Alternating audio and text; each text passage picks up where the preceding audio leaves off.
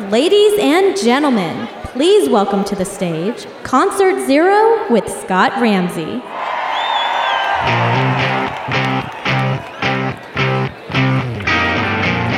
Hello and welcome to Concert Zero. Hi, I'm Scott Ramsey, your host, and today Bob Hughes, who is the staging guru to the stars, I think is a good way to put it, uh, drummer extraordinaire, guitarist extraordinaire, and Bob, you and I know each other through uh, All Access Staging here in Torrance. All Access Staging, of course, uh, does the Super Bowl halftime show. The television shows that uh, you brought into the fold are legendary. That's uh, American Idol. Uh, you think you can dance? Uh, think you can sing? So you think you can dance. Dancing with the Stars? Dan- yep. So our listeners on this show are most curious about your first concert experience. I started playing drums and guitar when I was 14. All right. So I was in bands through high school. I wasn't in band, but I was in rock bands, Yeah. Where was this? Pomona High. But my first real concert was at the Palladium in Hollywood. It was um, Mott the Hoople, Joe Walsh, Blue Oyster Cult. So I was in a band with these guys. I was like 18, hadn't really been to a concert yet.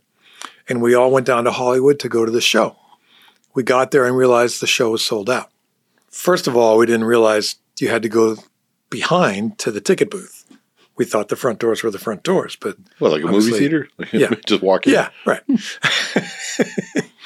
so we're hanging out around out front of the Palladium on Sunset Boulevard, and I re- and I noticed that the front doors of the Palladium had sheets of plywood screwed to them, and it was like closed off. But I reached up and grabbed a sheet of plywood because I'm a fairly tall guy, and the door opened.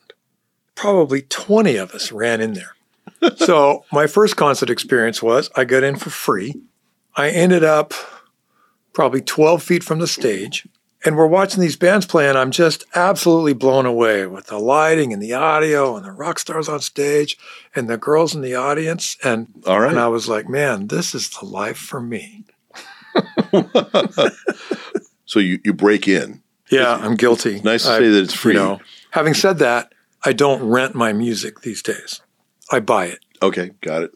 What would you say most memorable or most amazing thing? We could talk about your love for Van Halen, and Well, you've had some pretty amazing experiences with those guys. Yeah, I mean, bless his soul. The day Ed died, my phone exploded because I was everybody's conduit to that band because everybody knew what a fan I was and mm-hmm. still am. Yep. But it, there came a time in my life in the early 2000s when I started actually having a connection with the band.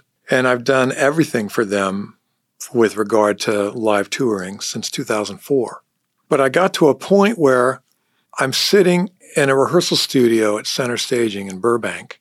The band is playing, and I'm sitting by myself on a couch like three nights a week watching the mighty Van Halen run through their set list. Yeah. That was really something for me. Now you've dedicated your life, of course, to entertainment Yeah. and music, and that's that's one of the perks.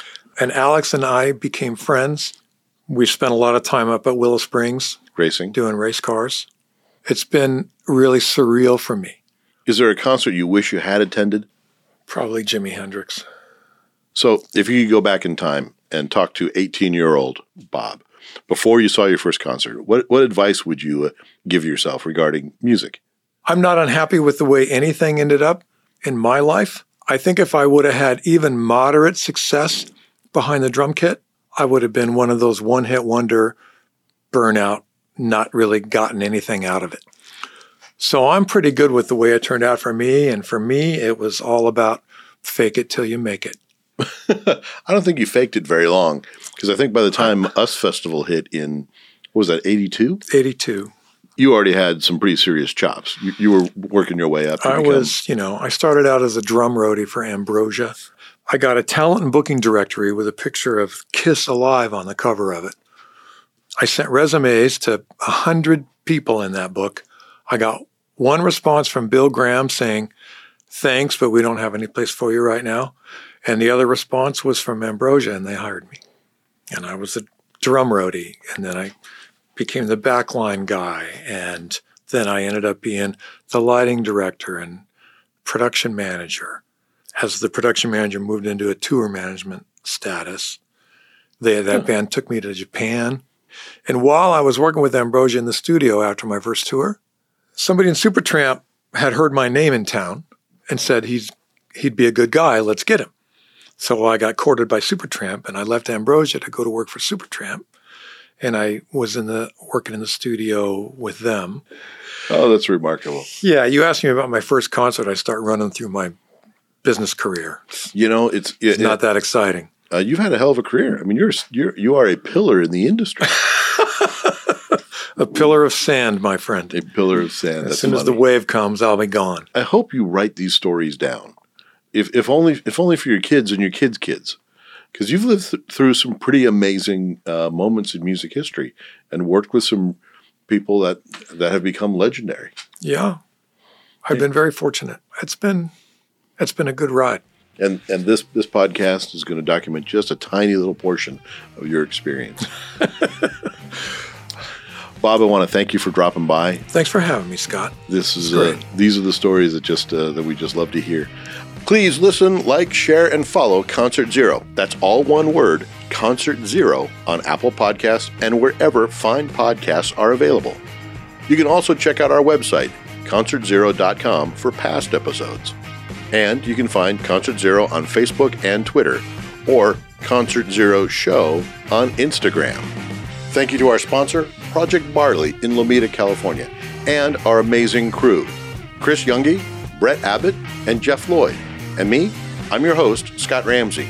Thank you again for listening to Concert Zero.